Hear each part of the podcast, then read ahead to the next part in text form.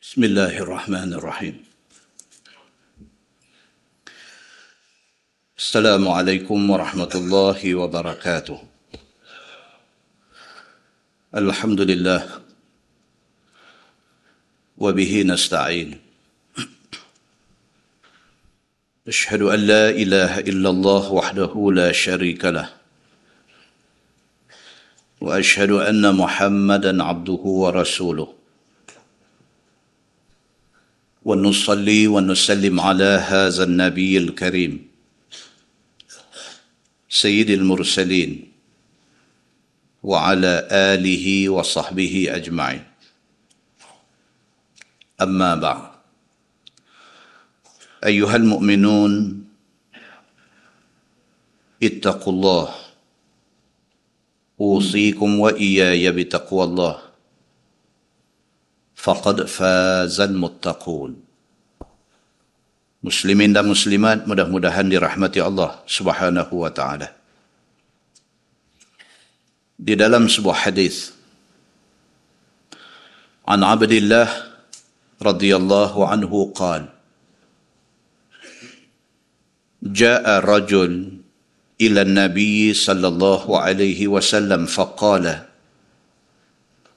يا رسول الله إني عالجت امرأة في أقصى المدينة. وإني أصبت منها ما دون أن أمسها.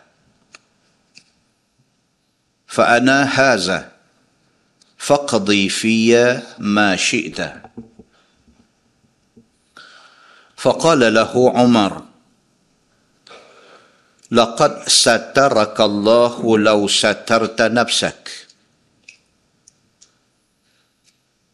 قال فلم يرد النبي صلى الله عليه وسلم شيئا. فقال الرجل فانطلق. فقام الرجل فانطلق. فأتبعه النبي صلى الله عليه وسلم رجلا. دعاه وتلا عليه هذه الآية. أعوذ بالله من الشيطان الرجيم. أقم الصلاة طرفي النهار وزلفا من الليل. إن الحسنات يذهبن السيئات. ذلك ذكرى للذاكرين. صدق الله العظيم. فقال الرجل من القوم يا نبي الله هذا له خاصة؟ قال النبي صلى الله عليه وسلم بل للناس كافة. Atau kama qal hadis sahih riwayat Imam Muslim. Daripada Abdullah bin Mas'ud radhiyallahu an. Kata dia pada satu hari satu laki-laki mai jumpa Nabi sallallahu alaihi wasallam. Kata laki-laki itu, Ya Rasulullah, inni alajtum ra'atan fi aqsal Madinah. Satu laki-laki mai jumpa Nabi sallallahu alaihi wasallam, dia mengaku di depan Nabi. Dia kata, "Ya Rasulullah, saya sudah terlanjur. Saya telah bermesra-mesra dengan satu orang perempuan di pinggir Madinah ini." Dan ini satu orang laki-laki yang sudah terlanjur. Dia sudah terbuat dosa. Dia pergi jumpa Nabi sallallahu alaihi wasallam dia confess. Dia pergi mengaku di depan Nabi. Dia kata, "Ya Rasulullah, saya sudah terlanjur. Saya saya sudah bermesra-mesra dengan satu perempuan di pinggir Madinah. Dekat dengan border nak masuk Madinah wa inni asabtu minha ma duna an amassaha saya buat habis dah dengan perempuan ni kecuali berzina aja tak. Lain pada berzina ni habis. Fa ana haza faqdi fiya ma syi'ta. Dia kata, la saya doa ada depan Tuan. Saya surrender, Tuan hukumlah saya. Satu orang laki-laki sahabat Nabi yang terpengaruh dengan nafsu tapi bagus dia ni pasal dia segera sedar. Dia sedang ketelanjuran dia dia tak tahu cara dah macam mana nak tebuih dia daripada dosa dia pergi cari Nabi sallallahu alaihi wasallam dia pergi mengaku depan Nabi dia sudah buat macam ni macam ni macam ni. Dia kata ni saya. Fa ana haza ni saya ni. Saya dah surrender di depan Tuan faqdi fiya ma syi'ta. Tuan nak hukum apa hukumlah. Faqala lahu Umar Sayyidina Umar Ibn Al-Khattab duduk ada tepi. Bila Umar tengok dia ni mai depan Nabi mengaku macam tu punya cerita di depan Nabi Umar mencelah. Umar kata laqad satarakallahu law satarta nafsak. Umar kata dekat laki-laki ni, Umar kata kalau sekiranya hang tutup aib yang hang buat ni, Allah akan tutup dosa hang. Umar kata kat dia, ni benda yang hang pi buat ni benda aib, benda yang memalukan. Hang sudah pi buat satu benda tak elok dengan satu perempuan. Benda ni benda tak elok, hang dah terbuat, hang minta ampun dekat Tuhan, sudahlah. Pasal benda tu benda aib yang pi buat ni hang dengan perempuan tu saja, bukan depan orang. Orang lain tak tahu pun. Benda ni aib hang, Allah saja yang tahu. Padan dengan minta ampun dengan Tuhan sudah. Tak payahlah main nak cerita di depan Nabi, di depan orang ramai semua tentang dosa yang hang dah buat. Itu umat kata. Dia kata, Laqad satarakallah lau satarta nafsak. Kalau sekiranya hang tutup aib hang ini daripada diketahui oleh orang Allah akan tutup kesalahan hang. Umar pi kata macam tu di depan Nabi sallallahu alaihi wasallam. Qala kata Abdullah bin Mas'ud yang berada di situ juga Falam yarud dan Nabi sallallahu alaihi wasallam syai'a. Nabi doa ada, Nabi tak respon apa. Dia ni main mengaku depan Nabi, dia kata, Ya Rasulullah, saya sudah terlanjur, saya sudah terbuat dosa dengan satu perempuan, saya pergi buat macam-macam dah dengan dia, kecuali zina saja, tak sampai ke tahap berzina. Tapi saya rasa sangat bersalah. Lani saya dah amai surrender di depan Tuan, Tuan hukumlah saya apapun. Saya tak boleh hidup dengan bayang-bayang bersalah ini. Umar bila tengok macam tu, Umar mencelah. Umar kata, kalau sekiranya hang tutup aib hang ini, Allah tidak akan dedahkan kesalahan hang di hari akhirat esok. Benda yang berlaku tu di depan Nabi sallallahu alaihi wasallam. Tiba-tiba Nabi sallallahu alaihi wasallam diam. Ini yang kata hadis. Tuan-tuan, yang kata hadis ni apa dia? Hadis ini ialah perkataan Nabi, perbuatan Nabi, ataupun takrir daripada Nabi. Takrir ni tak bercakap apa. Diam saja, as-sukut alamatul rida. Diam makna Nabi setuju.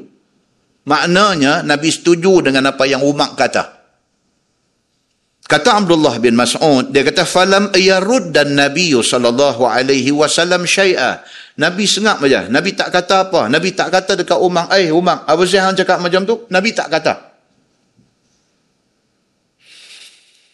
Faqama ar-rajul fantalaqa. Laki-laki ni pun bila dia, dia tengok macam ni, Nabi pun tak kata apa. Umar pula marah dia, dia pun fantalaqa ar-rajul. Dia pun faqama ar-rajul bangkit dia, fantalaqa. Dia pun pi ya.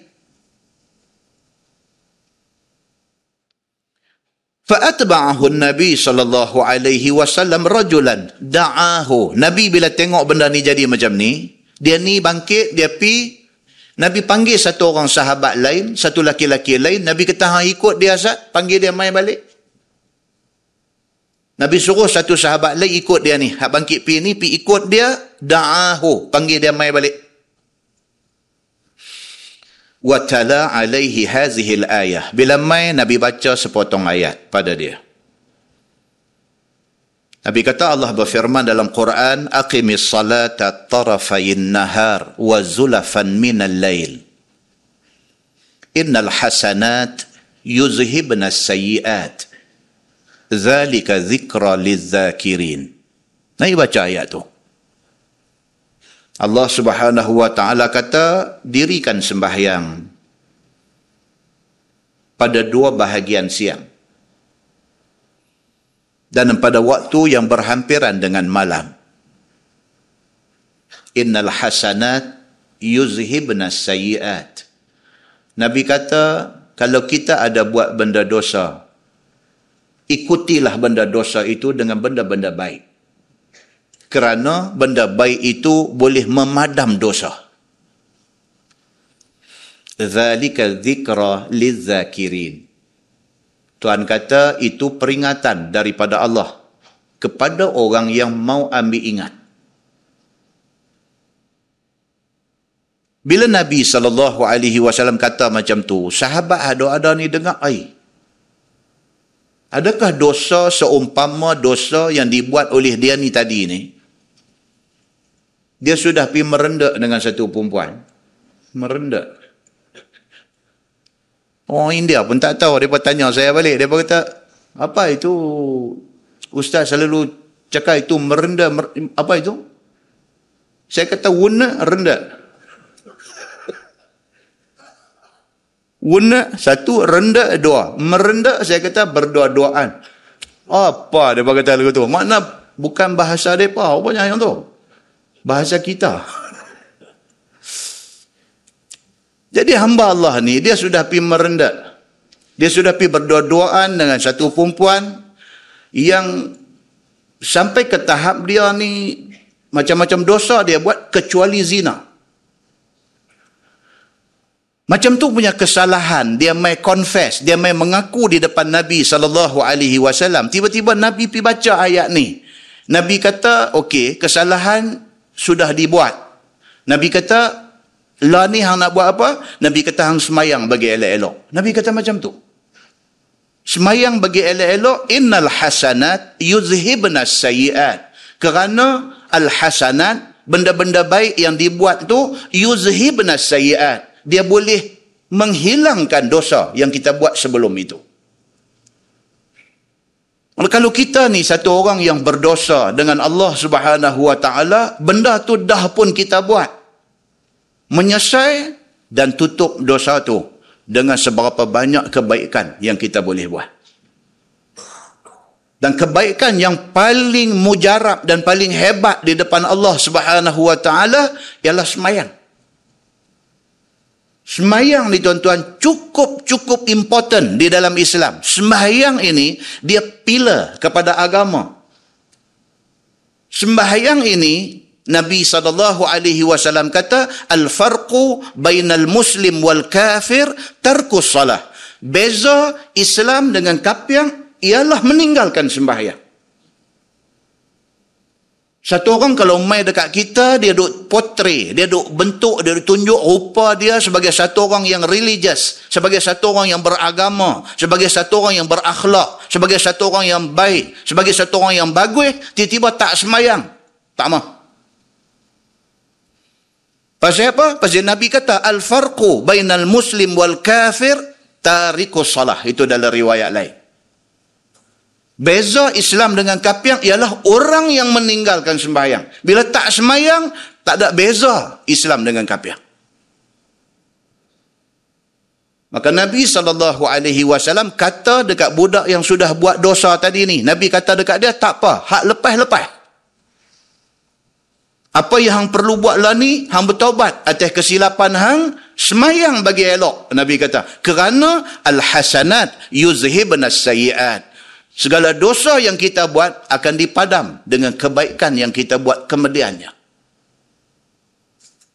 Sahabat-sahabat lain yang doa ada ni dengar rasa sangat kagum dengan benda ni. Ai, takkan semudah itu.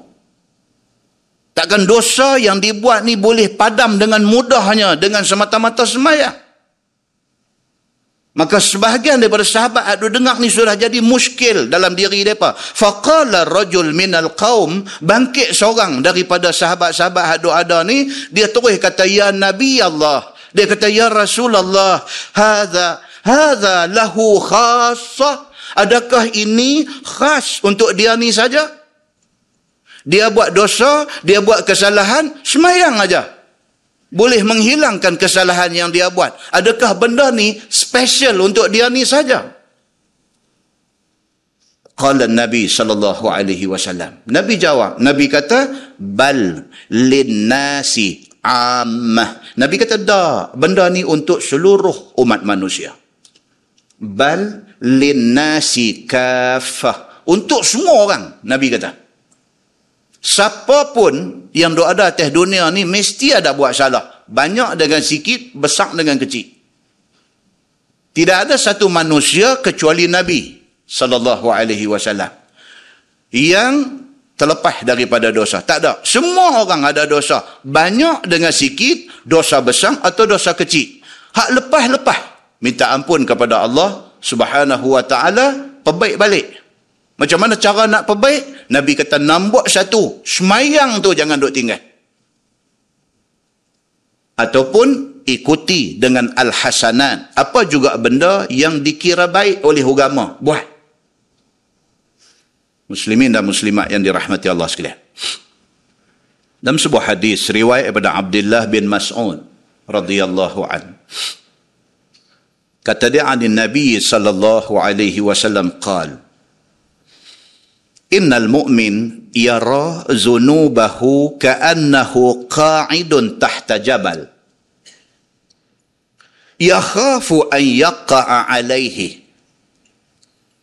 وإن الفاجر يرى ذنوبه كذباب.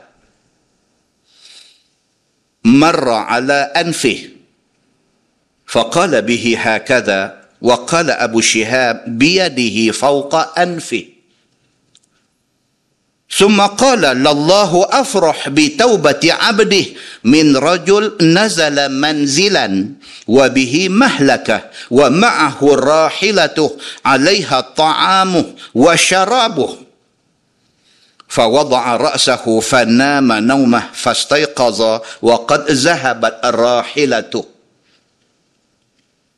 حتى إذا اشتد عليه الحر والعطش أو ما شاء الله قال ارجع الى مكاني فرجع فنام نومه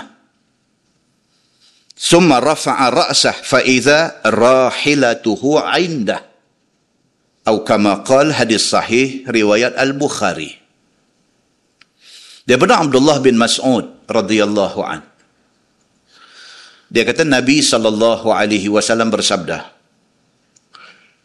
Nabi kata satu orang itu kalau dia betul-betul beriman dengan Allah Subhanahu wa taala, dia melihat dosa dia seperti mana dia duduk di kaki bukit dan bukit tu nak hempak kepala dia. Nabi kata macam tu. Manusia ni dia nak tahu dia betul-betul beriman dengan Allah ke tak ke. Kalau dia buat satu dosa, dia rasa dosa yang dia buat tu macam bukit nak hempuk kepala dia. Dia tak boleh tidur malam, dia jadi tak tenteram, dia jadi tak senang, dia jadi raplah, dia jadi serabut, dia duk fikir ni dosa dia buat ni. Berasa guilty, berasa bersalah, berasa tersilap ni menghantui hidup dia. Kalau dia ada feeling yang macam tu, dia ada rasa yang macam tu, itu tanda dia ada iman kepada Allah.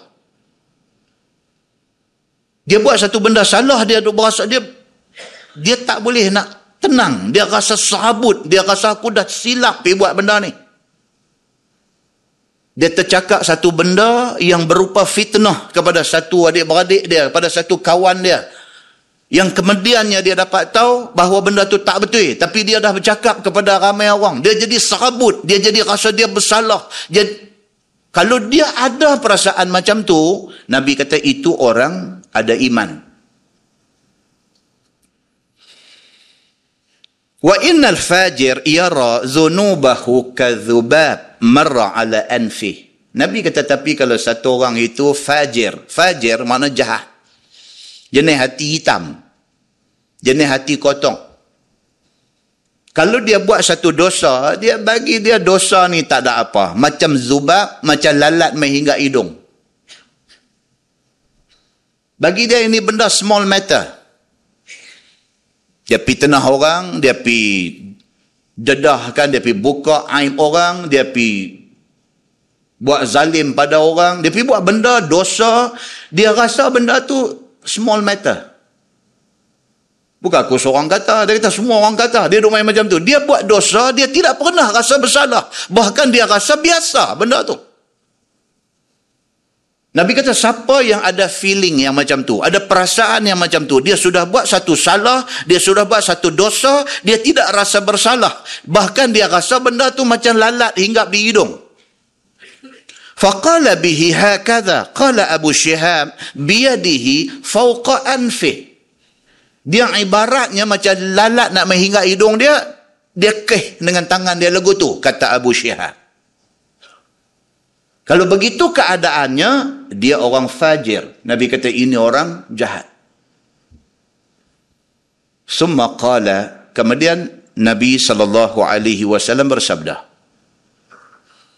Nabi kata Allahu afrahu bi taubati abdi min rajul nazala manzilan wa ma'ahu rahilatuh 'alayha ta'amuhu wa sharabuh fa wada'a ra'sahu fanama nawmah fastayqadha wa qad dhahabat rahilatuh Nabi sallallahu alaihi wasallam kata aku nak bagi tahu dekat hampa Allah Subhanahu wa taala cukup seronok apabila ada satu hamba dia buat dosa bertaubat pada dia. Allah Subhanahu wa taala ni dia seronok. Seronoknya Allah ni apabila ada hamba yang dia cipta, yang dia buat di atas muka bumi ni buat dosa, lepas itu sedang kata dia berdosa, dia bertobat kepada Allah. Hamba ni bertobat, Allah punya seronok, Nabi kata. Seronok Allah itu mengatasi seronok satu orang manusia yang keluar daripada rumah dia dengan satu kenderaan yang di atas kenderaan itu dilod, diisi dengan ta'am, dengan syarab, dengan segala barang. Buh atas belakang unta ni. Contoh kalau kita nak buat senang lah. Kita duduk jelutong, kita nak pergi Kuala Lumpur. Kita duduk di Jelutong, kita nak pergi Kuala Lumpur. Kereta hak kita nak naik nak pergi Kuala Lumpur ni isi semua. Kain baju hak nak pakai tiga hari duduk di Kuala Lumpur. Bekai, saat lagi nak singgah Bukit Gantang nak makan telur obui. Kalau dulu lah. Zaman tak ada highway dulu. Mak saya buat mi goreng, buat bihun goreng, telur obui wajib. Telur obui ni wajib. Tak ada nak sampai Bukit Gantang, anak-anak lapang kupas telur lu makan. Sampai Bukit Gantang, lagu cara hampang.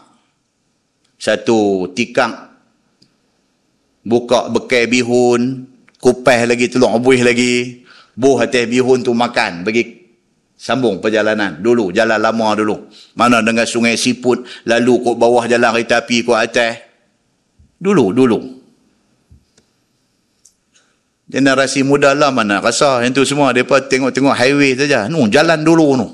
Bukit Gantang ni mesti kena singgah lah. Tak singgah mana boleh. Ibaratnya kita berjelutung, kita nak pergi Kuala Lumpur dengan kereta kita nak bertolak api itu semua dah buat bagi elok tayar angin dah cek dah cek apa semua ni nak pergi Kuala Lumpur ni. Dengan kain baju dah boh dah belakang kereta dengan bekai semua bubuh dengan duit-duit apa dulu simpan duit pos office. Dulu simpan duit pejabat pos. Dengan pi ambil dah duit pejabat pos apa semua, buh dalam kereta apa semua elok-elok.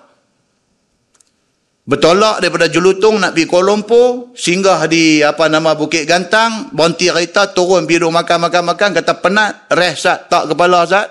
Bangkit-bangkit kereta tak ada. Ni, Nabi nak abang ni.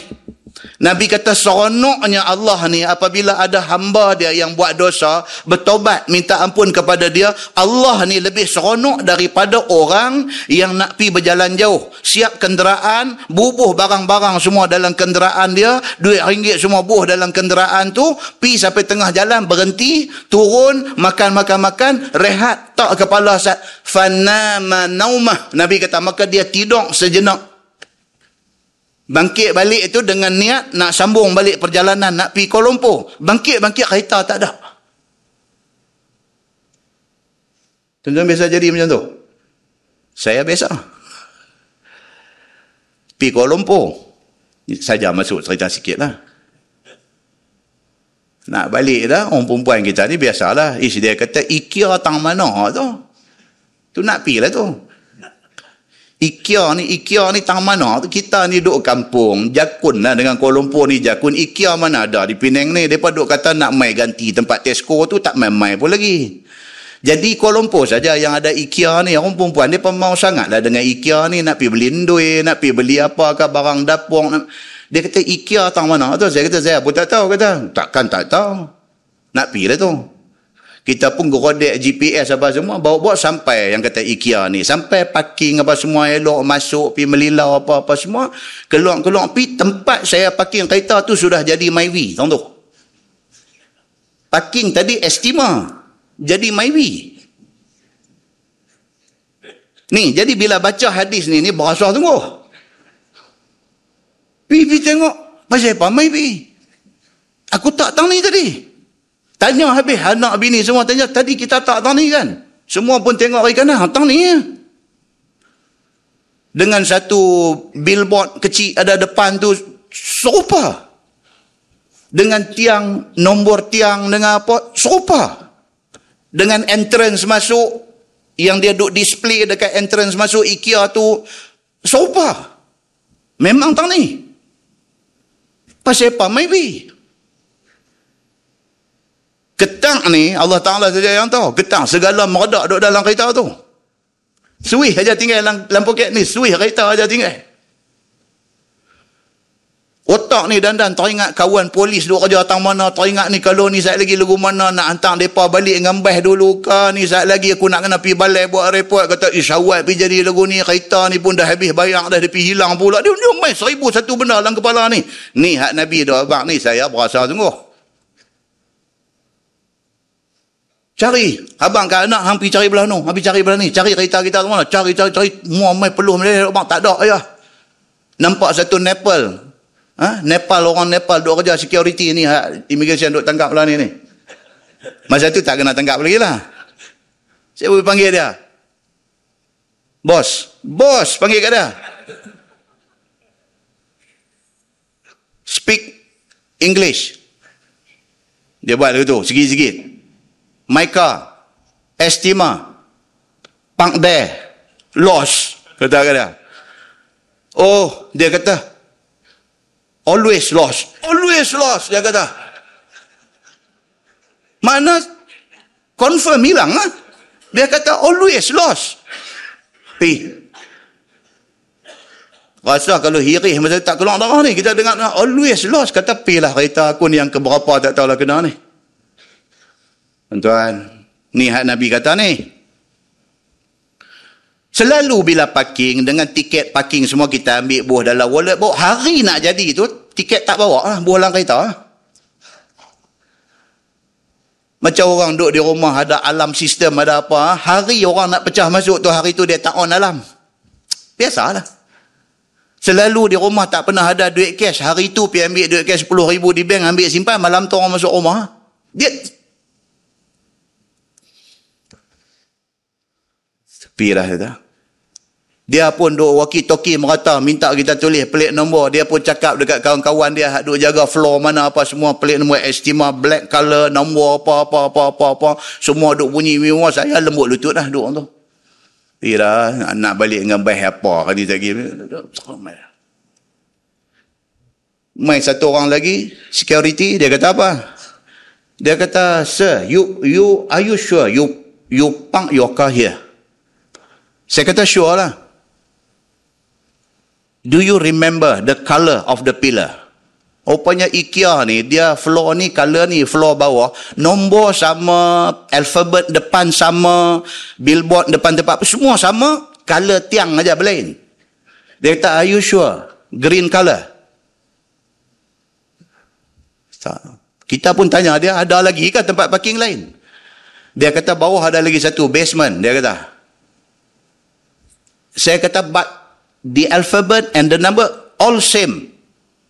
Basement another one dia kata. Okey abang kat anak lari pergi turun cepat kata. Tu tunggu ni sambil dia minta ya Allah bagilah magic macam mana pun bagi ada di bawah.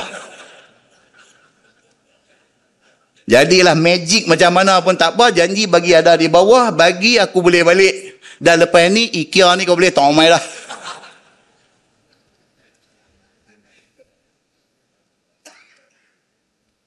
Tak ada lima minit, anak telefon. Tengok nombor dia naik, bismillah angkat. Ya, ayah ada di bawah. Allahu Akbar. Tuan-tuan, ni lah ni. Ni hak Nabi Abang ni.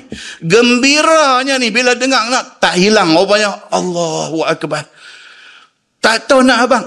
Gembiranya kita. Benda yang kita duk sangka tak ada dah. Hilang dah. Tiba-tiba rupanya ada. Gembira ni tak tahu nak abang. Nabi kata apa? Allah lebih gembira daripada tu lagi apabila ada satu hamba dia buat dosa tiba-tiba bertaubat minta ampun kepada dia. Allah gembira ni. Hamba dia bertaubat di atas dosa ni lebih daripada gembira Ustaz Samsuri hilang kereta jumpa balik. Petara tu punya contoh bawa aku tak faham lagi. Karut cukup punya karut. Muslimin dan muslimat yang dirahmati Allah sekalian Demikianlah kata Nabi sallallahu alaihi wasallam gembiranya Allah Subhanahu wa taala apabila ada satu hamba dia yang kehilangan kenderaan, makanan, minuman, duit ringgit yang ada atas kenderaan tu hilang, tiba-tiba jumpa balik benda tu. Gembiranya manusia ni tak boleh lawan. Gembira Allah apabila hamba dia buat dosa, tiba-tiba bertaubat dan minta ampun kepada dia. Muslimin dan muslimat yang dirahmati Allah sekalian, mudah-mudahan mukaddimah itu memberi manfaat kepada kita insya-Allah. Kita menggunakan Baharul Mazi jilid 20. Baharul Mazi jilid 20. Muka surat 14.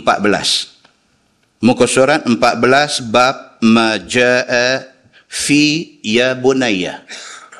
Itu bab yang datang pada menyatakan hadis yang membicarakan perkataan ataupun seruan dengan kata ya bunayya wahai anakku. Boleh tak boleh kita panggil anak kita, kita panggil isteri kita, kita panggil orang-orang yang kita sayang dalam hidup kita, kita panggil dengan panggilan yang macam tu. Ya bunayya. Kalau terjemahan harfiah dia, wahai anakku, buah hatiku. Satu suami nak panggil isteri dia, sayang. Satu mak nak panggil dekat anak dia, adik, comel, whatever. Perkataan yang menunjuk kata sayang kita kepada satu orang. Dia nak main cerita malam ni, boleh tak boleh macam tu. Ketahuilah saudaraku, sesungguhnya agama Islam kita ini ialah agama yang maha suci daripada perkara aib. Dan abang kata Islam ni tuan-tuan, tidak ada agama seperti agama Islam. Tak ada dalam dunia ni. Dan tepilah tanya kawan-kawan yang beragama lain, yang ada di atas dunia ni, yang duk berkawan dengan kita, yang duk berjiran dengan kita, yang duk kerja sama pejabat dengan kita, saja-saja kita sembang dengan mereka tentang agama mereka. Kita sembang dan kita banding-bandingkan dengan Islam. Mereka tak seperti agama kita. Bukan bandingan pun agama mereka dengan kita. Islam dia bukan sekadar agama yang mengajak kita sembahyang, puasa, keluar zakat, haji, umrah sahaja. Tetapi Islam adalah satu cara hidup. Start daripada seawal pagi, kita buka-buka mata tu Islam ajak dah nak kata apa? Alhamdulillahillazi ahyana ba'da ma amatana wa ilaihin nusyur. Ajak dah. Celek-celek mata pagi tu pam kata mai dalam kepala. Nabi ajak kita kata apa? Alhamdulillahillazi ahyana. Segala puji bagi Allah, Tuhan yang bagi aku hidup balik. ba'da ma amatana selepas tadinya aku mati semalam ni pukul 11.30 pukul 12 pukul 1 pukul 2 semalam ni kita start terlelap mata, mata tidur tu mati kita tu kita tak tahu apa jadi pada masa tu kita tak tahu jaga-jaga balik pukul 4.30 pukul 5 pukul 5.30 pap kata mata buka balik Alhamdulillahillazi ahyana. Segala puji bagi Allah. Tuhan yang bagi kita ni hidup balik. Ba'dama amatana. Lepas tadinya kita mati. Wa ilaihin nusyur. Kepada Allah kita akan berimpun balik esok ni. Bangkit-bangkit daripada kata Alhamdulillahillazi ahyana tu. Pi nak masuk pancung. Ada lagi doa Nabi Ajang. Dah masuk pancung sah lerah selesai kita bersuci ambil ayat semai keluar daripada pancung ada lagi doa yang dia ajar. Pi hampak sejadah sunat qabliyah subuh dua rakaat diajak oleh Nabi sekali dengan diberitahu siapa yang buat sunat qabliyah subuh dua rakaat apa yang Tuhan janji dekat dia lebih baik daripada dunia dan isinya khairun minad dunya wa ma fiha. Dua rakaat qabliyah subuh itu lebih baik daripada dunia wa ma fiha dan apa benda yang ada di dalam dunia. Demikianlah Islam atung hidup kita ni sampailah kita selesai nak tidur balik malam saat ni. Islam ajak semua sekali yang tidak ada ajaran ataupun teaching seumpama itu pada agama selain daripada Islam. Maka istimewanya Islam ni, kata penulis kitab ni, ketahuilah saudaraku, sesungguhnya Islam itu adalah agama yang maha suci daripada segala benda aib. Kalau nak cari kekurangan dalam Islam, tak ada. Apabila kita tinggalkan Islam, apabila kita buang Islam daripada hidup kita, apabila kita tidak mendaulatkan Islam, apabila Islam kita tidak letak di tempat yang sepatutnya, jadi apa hadut jadi hari ini? Oh tuan-tuan, Malaysia negara aman. Aman-aman kita ni, ni hadut jadi hari ini, ni. tu cara aman. Negeri hak uruh hara tu saya cakap lah. Cara-cara yang kita kata aman ni pun tak berapa nak aman. Pasal apa? Pasal kita pun tak meletakkan Islam di tempat yang sepatutnya. Hukum Islam kita kata tak sesuai. Hudud kita kata zalim. Padah daripada apa yang kita kata tu, kita terima hari ini. Bukan polis saja kena tembak sana sini, penguasa agama pun kena tembak. Satu benda yang tidak pernah jadi dalam sejarah Malaysia, jadi. Yang kena tembak tu kawan saya, sama mengaji. Muslimin dan muslimat yang dirahmati Allah sekalian. Pasal apa? Pasal tidak ada nakalan min Allah. Tidak ada satu jaminan pencegahan jenayah daripada Allah subhanahu wa ta'ala. Allah subhanahu wa ta'ala kalau dia bagi jaminan, dia bagi garanti, kata dia akan protect kita, kita selamat. Apabila tidak ada garanti, tidak ada satu jaminan protection daripada Allah subhanahu wa ta'ala, tidak ada undang-undang rekaan manusia yang boleh menyamai kehebatan undang-undang Allah. Benda ni kita kena yakin, kita kena percaya. Pasal apa? Pasal ini ayat Quran. As-sariqu was-sariqatu faqta'u aydiyahuma jazaa'an bima kasaba nakalam min Allah. Pencuri laki-laki, pencuri perempuan, sabit kesalahan, cukup semua syarat yang dah ada, faqta'u aydiyahuma. Potong tangan laki-laki ataupun perempuan yang mencuri ini. Jazaa'an bima kasaba itu balasan setimpal atas perbuatan jahat dia nakalam min Allah. Kalau dilaksanakan hukum itu, hal keadaannya ialah jaminan pencegahan daripada Allah Subhanahu wa taala. Dia takut tuan-tuan. dengan Facebook punya gambar duk keluar hari ni rumah pakai auto gate ke pakai apa ke dia mai dia rongkah pintu dia pelari bawa keluar bukan motor tuan-tuan dia pelari bawa keluar hilang sebiji hari ini bukan kes curi lagi dah kes samun hari ini bukan sahaja kes samun lagi dah samun dan bunuh dan benda ni bukan sahaja jadi bahkan menjadi-jadi Pasal apa benda ni jadi tuan-tuan? Pasal kita tidak meletakkan perintah Allah di tempat yang sepatutnya. Muslimin dan muslimat yang dirahmati Allah sekalian. Maka dia kata dan agama yang berkehendak suci, bersih kelakuan dan perangai daripada kekotoran. Islam ini adalah satu agama yang dia nak semua benda bersih. Semua orang bila dia declare, bila dia isytihar, bila dia mengaku kata dia Islam, dia mesti bersih. Tidak ada unsur hengki-pengki. Tidak ada unsur main-main. Nak kecoh dan sebagainya di dalam Islam. Apabila orang Islam declare keislaman dia, dia mesti jadi orang yang bersih. Muslimin dan muslimat yang dirahmati Allah sekalian. Dan suka mau kepada perbuatan elok dan terpuji. Bahkan orang Islam mesti jadi satu orang yang suka kepada benda yang baik-baik. Orang Islam mesti jadi orang baik dan suka kepada benda yang baik-baik.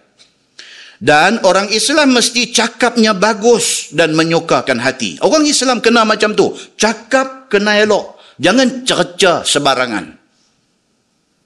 Orang Islam kena macam tu. Mesti kena jadi satu orang yang berakhlak mulia. Jangan suka menghina. Tegur pada batasannya. Jangan melewati batasan itu. Jangan sampai ke tahap orang dengar, orang tahu kata kita menghina orang. Tak mau macam tu. Kita bercakap tegas tak apa. Tapi kita menghina itu salah. Muslimin dan muslimat yang dirahmati Allah sekalian. Dan satu daripada cakap yang elok itu iaitu perkataan yang menyukakan hati orang yang mendengarnya. Yang kata cakap elok atau apa dia, kita cakap orang tak sakit hati. Ha, itu cerita dia. Cakap ni tuan-tuan, cakap ni ada orang dia cakap menghiris hati orang. Orang dengar luka hati.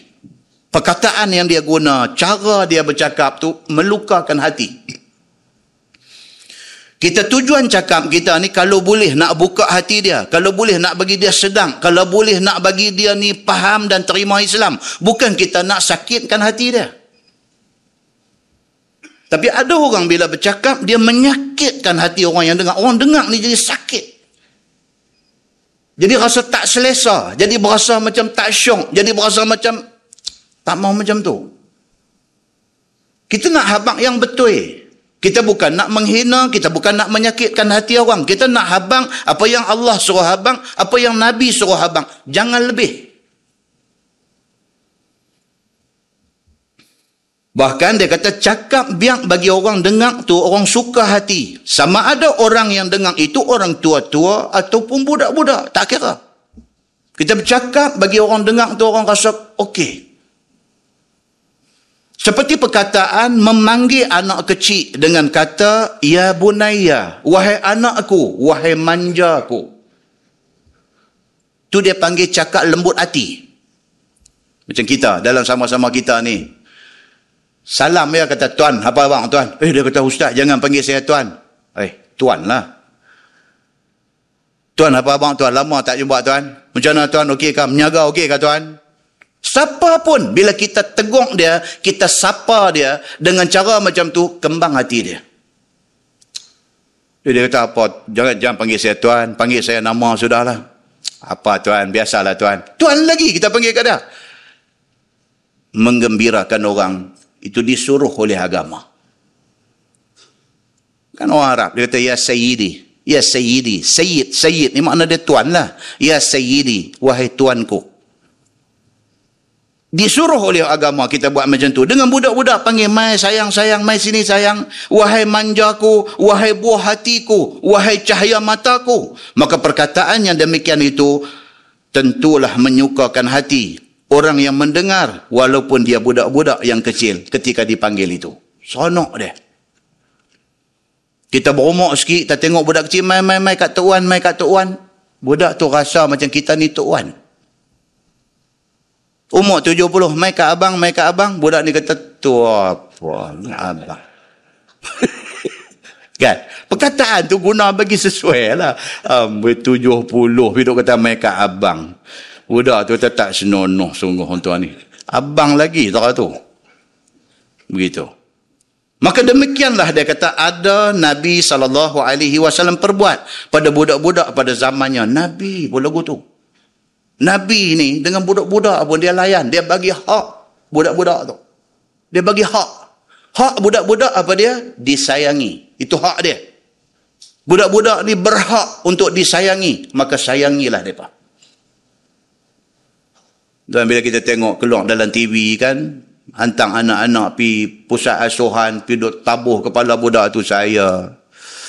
Budak-budak tuan-tuan. Jangan buat macam tu. Dia tak ada dosa apa pun lagi. Yang api duk buat dia macam tu pasal apa? Kalau saya jadi polis, mampu kena tabuh dia ni. Hadapi tabuh budak-budak. Saya baik tak jadi polis. Tak sungguh. Yang api buat budak-budak ni apa ke benda? Islam marah sangat ni. Benda macam ni ni. Satu satu manusia yang Allah jadikan pada umur yang sebegitu, hampir duk tabuh dia, hampir duk tampak belakang kepala dia. Oi. Walaupun budak itu, kalau dia bukan Islam sekalipun, dia budak, dia berhak untuk disayangi. Sebagaimana tersebut dalam hadis yang dikeluarkan oleh Imam At-Tirmizi dengan kata dia an Anas radhiyallahu anhu anna Nabi sallallahu alaihi wasallam qala lahu ya bunayya Diriwayat kepada satu sahabat Nabi sallallahu alaihi wasallam nama dia Anas bin Malik radhiyallahu an bahwasanya Nabi sallallahu alaihi wasallam telah memanggil ia akan Anas itu hai manjaku. Itu dia. Nabi ni dia layan Anas ni dia dia panggil ya bunayya. Sayang, mai sini sayang. Sebab kalau kita baca pula hadis Anas kata apa pula? Anas kata aku 9 tahun ataupun 10 tahun. Aku berkhidmat dengan Nabi sebagai pembantu Nabi.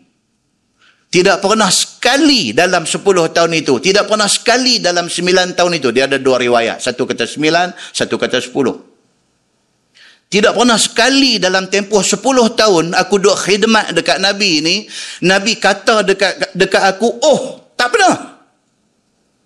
Tidak pernah Nabi mengherdik dia Bahkan kata Anas, Nabi tidak pernah kata dekat aku, jangan. Jangan pun tak pernah kata. Hormat dan sayangnya Nabi, walaupun pada budak-budak. Muslimin dan muslimat yang dirahmati Allah sekalian. Kata Tirmizi, itu hadis Hasan lagi sahih. Tajuk baru, bab fi ta'jil ismil maulud. Tajuk baru itu bab yang datang pada menyatakan hadis yang menunjukkan atas suruh kita segera cepat-cepat taruh nama budak yang baru diperanakkan. Ha ini pula. Kalau dapat anak, buah nama cepat-cepat. Dia kata lagu tu. Jadi setengah orang tanya, dia berkata, Ustaz, saya baru dapat anak, tapi Tuhan bagi dia dua hari saja hidup. Dia meninggal dah. Ada satu orang baru ni. Boleh tak boleh Ustaz, saya letak nama dekat dia. Kan? Dapat anak, dua hari ya Tuhan bagi pinjam, dua hari ya. Sayang tak, kira tiba-tiba sakit-sakit terus meninggal. Dua hari je dia kata. Isteri jadi stres. Sembilan bulan duk mengandung, duk bawa anak tu dengan penuh kasih sayang, duk belai perut hari-hari ni, duk tunggu kelahiran anak ni, ni, ni Tuhan bagi dua hari. Tuhan ambil. Saya kata letaklah nama. Pasal apa? Dia khadam dalam syurga. Kenapa bagi macam tu punya perkataan? Dan sememangnya Nabi kata macam tu. Kita jangan pergi jadi tak cerdik. Beda habang lagu tu kata, lah, hampi bagi makan apa kat dia, awak dia pergi jadi lagu tu. Tu lah hampa ni, muda-muda ni, mau belajar dulu, baru nak buat. Tak, kata kat dia, tak apa. Bagilah nama dekat dia. Dia khadam. Dia duduk tunggu hang masuk syurga esok. Kan satu sahabat abang dekat Nabi, dia kata, Ya Rasulullah, saya kematian anak kecil. Tiga orang anak saya, beranak mai mati, beranak mai mati, beranak mai mati. Nabi kata tiga orang anak mati, kamu di dalam syurga. Sahabat lain kata, Ya Rasulullah, kalau dua, macam mana? Dalam syurga. Sahabat seorang lagi kata, Ya Rasulullah, kalau seorang macam mana? Nabi kata, dalam syurga. Orang yang diuji oleh Allah, kematian anak kecil, syurga. Budak tu tentu dah dia khadam dalam syurga esok. Dia duduk tunggu mak ayah dia mai. Kok mana pun, kok mana pun takdir yang Allah bagi kat kita ni semua ada kebaikan. Tak ada satu benda yang Allah bagi kat kita ni keburukan untuk kita. Tak ada. Cuma penerimaan kita terhadap apa yang Tuhan bagi tu aja. Allah bagi sakit. Sabang atas sakit tu syurga. Allah bagi sakit, kita meratui, kita meracau, sampai ke tahap kita kata macam-macam dekat Allah, kita tidak dapat syurga. Kena mai kok mana pun, Tuhan bagi kok mana pun, penerimaan kita tu macam mana. Kalau kita reda dengan apa yang Allah tentukan, syurga. Muslimin dan muslimat yang dirahmati Allah sekalian. Itu sahabat. anak naik motor accident. Tak mati. Syukur Alhamdulillah. Tapi saja. Bila dah pergi hospital, cek-cek lah takut sekali lagi. Luang okey, dalam tah macam mana. Terus saya tengok keadaan motor tu pun nampak. Pergi hospital, suruh buat MRI. Buat CT scan. Saja nak puas hati. Kata tak ada apa jadi. Tengok-tengok jumpa benda lain. Ni takut ni dengan penyakit ni pun macam-macam. Tengok-tengok ada satu tumor dekat brain. Lain benda yang duk sangka, lain benda yang pergi jumpa. Cek-cek tengok ada ketumbuhan dekat otak. Lembut lutut ni, mak ayah ni. Tuan-tuan, siapa tak sayang anak? Dengar-dengar lembut lutut. Tak boleh tidur mak dengan ayah ni malam-malam. Dekat anak tak mahu abang. Tapi nak buat macam mana? Dia Allahu Akbar. Di otak. Dia telefon saya pagi-pagi. Cerita. Dia kata, Ustaz. Saya kena satu musibah. Macam ni, macam ni, macam ni. Eh, kita kata tak ada apa. Kita kata mesin dan juga doktor ni ada kemungkinan silap. Kita kata yang tu dulu. Pergi tengok second opinion. You buat itu di mana? Dia kata buat di hospital A. Saya kata P hospital B lepas ni. Saja cek. Iza arada syai'an an yaqula lahu kun fayakun. Kalau Tuhan. Saya kata Imam Al-Bukhari, Imam Hadis. Beranak mai buta. Dua tahun. Mak ni tak tahu nak abang sayang anak ni. Tengok-tengok anak beranak main mata tak nampak ni tuan-tuan. Allahu Akbar. Mak dia ahli ibadah. Semayang. Tiap-tiap malam semayang minta dekat Allah. Tak ada minta lain lah. Dalam sikit masa ni minta satu je. Minta bagi Allah, bagi anak dia boleh tengok balik aja. Selepas dua tahun, Tuhan bagi tengok balik. Satu benda yang miracle. Satu benda yang kita kata impossible. Dengan tak pi ambil rawatan zaman tu. Dengan iza arada syai'an an yaqula lahu kun fayakun. Mak buka mata, nampak elok balik. Muslimin dan muslimat yang dirahmati Allah sekalian.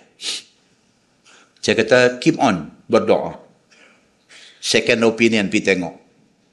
Satu, kalau lah result di hospital yang kedua sama. Refer dekat pakar, dekat neurologist. Tengok pula, ketumbuhan ni pun macam-macam. Ada yang berbentuk kanser, ada yang berbentuk yang berbahaya, yang tak berbahaya dan sebagainya, refer dekat mereka. Maknanya, masih ada hope supaya something miracle boleh jadi. Ha. Dia kata berasa lega sikit. Saya kata memang, siapa pun bila ada masalah, bila dia boleh share masalah dia, dia akan dapat keringanan itu. Kan kita dah baca di masjid ni hari tu ni. Kan? Al-Mustashar Mu'tamin. Kan kita dah baca hari tu. Oh, tak ada siapa angguk ni, lupa ke apa kan? Kalau lupa pun angguk bila. Bagi saya rasa sedap hati sikit. kan? Al-mustashar mu'tamin. Maksudnya orang yang kita minta pandangan itu, kita percaya ke dia.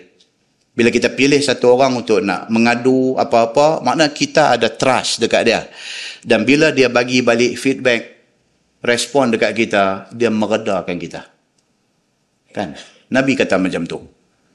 Muslimin dan muslimat yang dirahmati Allah sekalian. Jadi, anak ni anugerah Allah.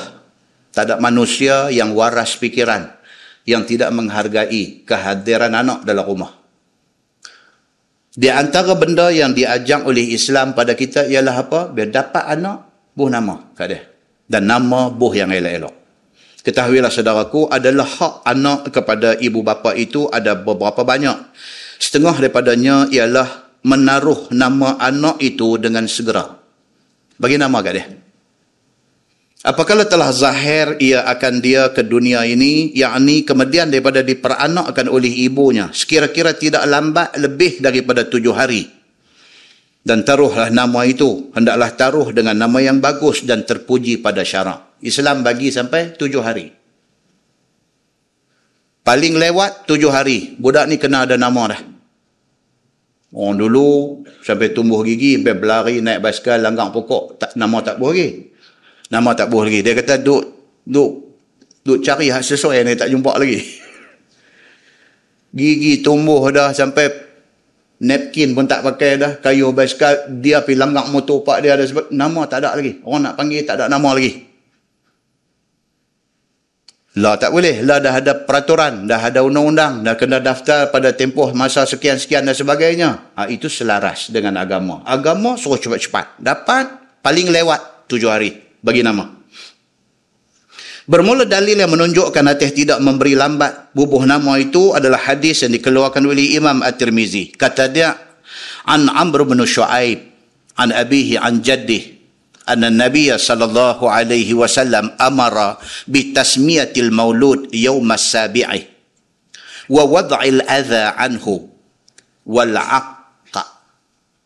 diriwayatkan daripada Amru bin Shu'aib daripada bapaknya daripada neneknya. Bahwasanya Nabi sallallahu alaihi wasallam telah menyuruh dengan menaruh nama anak yang diperanakkan yakni yang baru beranak itu. Taruh nama itu pada hari selewat-lewatnya yang ketujuh. Dan membuang segala penyakit daripadanya yakni segala kotor-kotor di tubuhnya sewaktu keluar daripada perut ibunya sama-sama dengannya beranak keluar mai itu cuci bagi bersih. Paling lewat hari yang ketujuh nama sudah kena bubuh. Yakni mandikan budak itu dan memperbuatkan akikah untuknya. Ha, akikah ni kena buat tuan-tuan. Banyaklah bila mai musim raya haji ramai orang tanya lah Ustaz, boleh tak boleh Ustaz? Kita share sekong lembu, sebahagiannya buat korban, sebahagian nak buat akikah. Boleh tak boleh? Saya tanya pula Ustaz ni tentang akikah ni. Saya anak saya ni, saya ada lima orang anak. Alhamdulillah lima-lima tak buat akikah. Alhamdulillah lima-lima tak buat akikah. Oh kita kata pasal apa? Nak buat macam mana Ustaz? Dia kata basikal pun, magat pun tak ada Ustaz. Susah. Kan? Nak buat macam mana? Dia kata basikal saja. Saya bukan ada kenderaan apa. Basikal saja Ustaz. Tapi mana pun duk ragah. Ragah duk ragah basikal tu lah dia kata basikal pun magat pun tak ada. Dia kata oh iya ke? Kita kata. Magat tak ada tak apa ustaz rakap. Tak habis lagi duk cerita susah dia ni rakap. Tahu rakap? Tu tempat duk kayuh duk pijak nak kayuh tu pedal pedal tu. Rakap dia panggil. Rakap tu bahasa Arab. Rokaba rokaba rakap rakap tu maksudnya naik lah rabat naik tu rakap. Tu yang kata jahil murakab. Itu ha, bukan jahil pedal Jahil murakkab maksudnya jahil ganda dua. Jahil atas pada jahil lagi. Jahil murakab. Jahil rabat naik atas jahil. Tapi dalam kampung ni dia rakam tu dia pi ke basikal tu tempat pedal pijak tu dia panggil rakam. Dia kata usah rakam pun tinggal tajam ya hak getah dua tu tak ada dah dia kata. Saya kata kalau itu susah sungguh lah. Sudahlah tu satu cerita lebih lagi. Nah. Lima orang dia kata tak pernah buat. Akikah seorang anak pun saya tak pernah buat akikah. Cuma nak tanya Ustaz lah lah. Anak lima-lima pun dah lepas rumah habis dah. Pakai kerja apa semua habis dah. Macam mana ni akikah ni nak kena buat lagi kah? Dia kata. Saya kata lah dah mampu dah kah buat. Lah pun duduk naik basikal tu lagi lah. Dia kata makna tak mampu lagi. Tak ni anak saya suruh tanya. Mereka sendiri nak buat akikah untuk mereka. Boleh ke tak? Ya. Boleh tak boleh? Boleh. Boleh. Pasal apa? Pasal Nabi kata kullu maulud rahinatun bi'aqiqatin. Nabi kata setiap maulud, setiap, setiap budak yang beranak mai atas dunia ni rahina. Rahina ni tuan-tuan.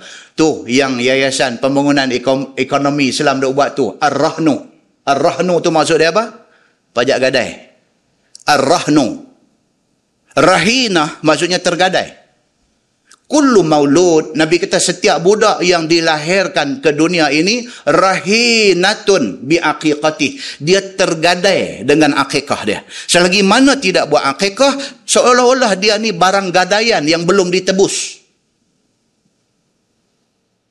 Jadi kalau hari ini mak pak masih lagi tak mampu nak buat, anak dah kerja dah apa dah ada duit, dia buat akikah untuk dia sendiri. Boleh tak boleh? Boleh.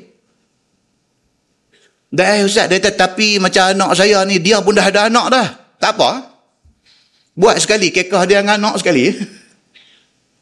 Sembilan ni, kekah siapa ni? Kekah hak saya tu abang pelan sikit. Kekah saya dengan anak. Kata, anak tu bagi terah. Muslimin dan muslimat yang dirahmati Allah sekalian. Tapi cerita dia apa? Kekah ni buat. Ni, pasal Nabi kata dalam hadis ni, dia kata apa? Nabi amara bi tasmiyatil maulud yaumas sabi'ih. Nabi suruh supaya diberi nama kepada anak yang lahir ini, lewat-lewat pun hari ketujuh. Wa wada'il adha anhu. Bila beranak keluar mai, bersihkan badan budak ni, baby ni, daripada kekotoran yang keluar bersama dengan dia. Wal aqi. Dan juga akikahkan dia. Muslimin dan muslimat yang dirahmati Allah sekalian, hadis itu hadis Hasan. Tajuk baru bab ma jaa ma yustahabbu min al asma. Itu bab yang datang pada menyatakan hadis yang membicarakan barang yang disukai syarak daripada nama. Ha. Kita dapat anak, kita nak buh nama anak ni. Nak buh nama apa? Islam bagi guideline. Dia bagi garis panduan untuk kita ikut. Orang lah ni nak buh nama anak tuan-tuan. Takut tuan-tuan.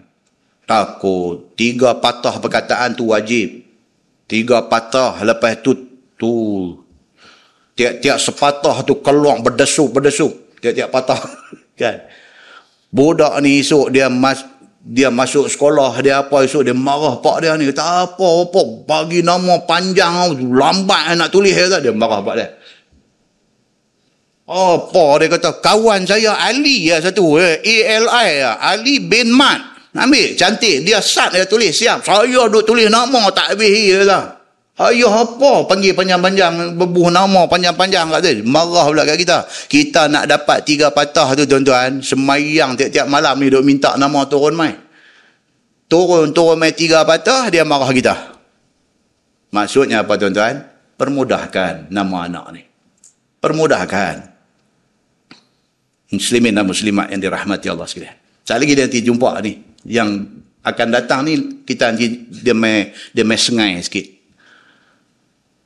Siapa sengai? Dia nanti abang kita sekali lagi. Dia kata apa? Dia kata nak bubuh nama anak. Dia kata biar padan dengan anak tu. Bubuh nama sampai merelap berkilat-kilat. Pipi mengaji dia bodoh ni tak ada manusia. Di sekolah ni pi kena pula cikgu ni jenis mulut jelabah pula. Dia kata harap nama yang sedap. Bodoh. Dia kata Allahu Akbar nama hak kita bagi tu membawa satu bala malapetaka kat budak ni. Dia balik dia kata bapa lah ni dia bubuh nama dia. Saya bukan pandai kan tapi bubuh nama macam apa. Bubuh nama pendek ya. Osman. Tengok-tengok pandai, pergi jadi profesor universiti. Profesor Osman. Nama simple, tapi tengok dia macam mana. Nama menakutkan, tengok dia lagi takut. Tuhan akan datang, gezek dah, gezek dah ni, nak jumpa saya lagi ni. Ketahuilah saudaraku, tak dapat tidak seseorang yang dapat anak itu buh nama anaknya. Sama ada anak itu laki-laki ataupun anak itu perempuan. Kata tak kira, buh nama anak. Maka apabila menaruh nama anak yang baru jadi itu, sayogia taruh nama yang terpuji pada syarak. Yang pentingnya apa? Nama itu bawa maksud baik. Itu yang penting. Bukan panjang, bukan hebat. Meaning tu bagi elok. Dan janganlah taruh nama yang dikeji. Tuan, Nabi SAW ni dia bukan nama saja. Bukan nama orang saja. Nama tempat pun kalau tak elok, Nabi ubah. Sayyidina Ali bin Abi Talib, menantu kesayangan Nabi. Suami kepada Fatimah binti Rasulullah. Dapat-dapat anak laki-laki ni lari pergi rumah Nabi. Sampai di rumah Nabi, habang kat Nabi, Ya Rasulullah, Fatimah sudah lahirkan seorang anak laki-laki. Oh, Nabi kata bagus. Nabi terus tanya, nak buah nama apa? Dia terus habang dekat Nabi, dia kata nama Harb. Harb, ha, ha kecil. Ha, ra, ba. Harb, makna dia perang. Perang. Nabi kata, ha? Nabi kata apa? Perang. La, Nabi kata, walakin Hasan. Eh, Nabi kata perang-perang apa? Buah nama anak ang Hasan. Hasan makna dia apa? Baik. Hadis tu nak menunjukkan kepada kita banyak benda. Yang satu nak tunjuk kata apa? Semangat. Semangat ni kadang-kadang pun satu penyakit juga. Semangat ni pun dia nak kena balance dengan kita tu juga. Kalau semangat terlebih yang kita tu tak tahu mana pun leceh juga. Dia makan diri juga. Ali bin Abi Talib, dia semangat. Dia kira ni dengan Islam duk kena tindas, dengan macam-macam duk jadi. Dia kira anak dia ni, dia nak jadikan orang yang berani. Jadi nak bagi anak ni jadi orang yang berani, kena bubuh nama tu bagi nampak berani. Nama apa? Har perang. Kalau perang pun tak berani lagi, tak tahu nak bubuh nama apa lah. Tengok Nabi tak sejuk. Nabi kata, lah. Walakin Hasan. Nabi kata, buh nama anak ang Hasan. Baik. Nampak tuan-tuan? Ni dia nak bagi tahu kat kita. Dia kata jadi letakkan nama tu biarlah nama yang terpuji pada syarak. Jangan taruh nama yang dikeji. Maka nama yang terpuji pada syarak itu ada setengahnya ada sebut dalam hadis. Seperti yang dikeluarkan oleh Imam At-Tirmizi. Dia kata Ani bin Umar radhiyallahu anhuma anin nabi sallallahu alaihi wasallam qal ahabbul asma'i ila Allah azza wa jal Abdullah wa Abdur Rahman Maksud dia diriwayatkan kepada satu sahabat Nabi sallallahu alaihi wasallam nama dia Abdullah bin Umar bin Al-Khattab radhiyallahu an. Daripada Nabi sallallahu alaihi wasallam bersabda Nabi bermula yang lebih suka daripada segala nama di sisi Allah Azza wa Jal ialah Abdullah dan Abdul Rahman. Simple aja. Ahabbul asma, ahabbu as maksudnya hak paling Tuhan suka. Dalam banyak-banyak nama hak ada ni, hak paling Tuhan suka. Ahabbul asma.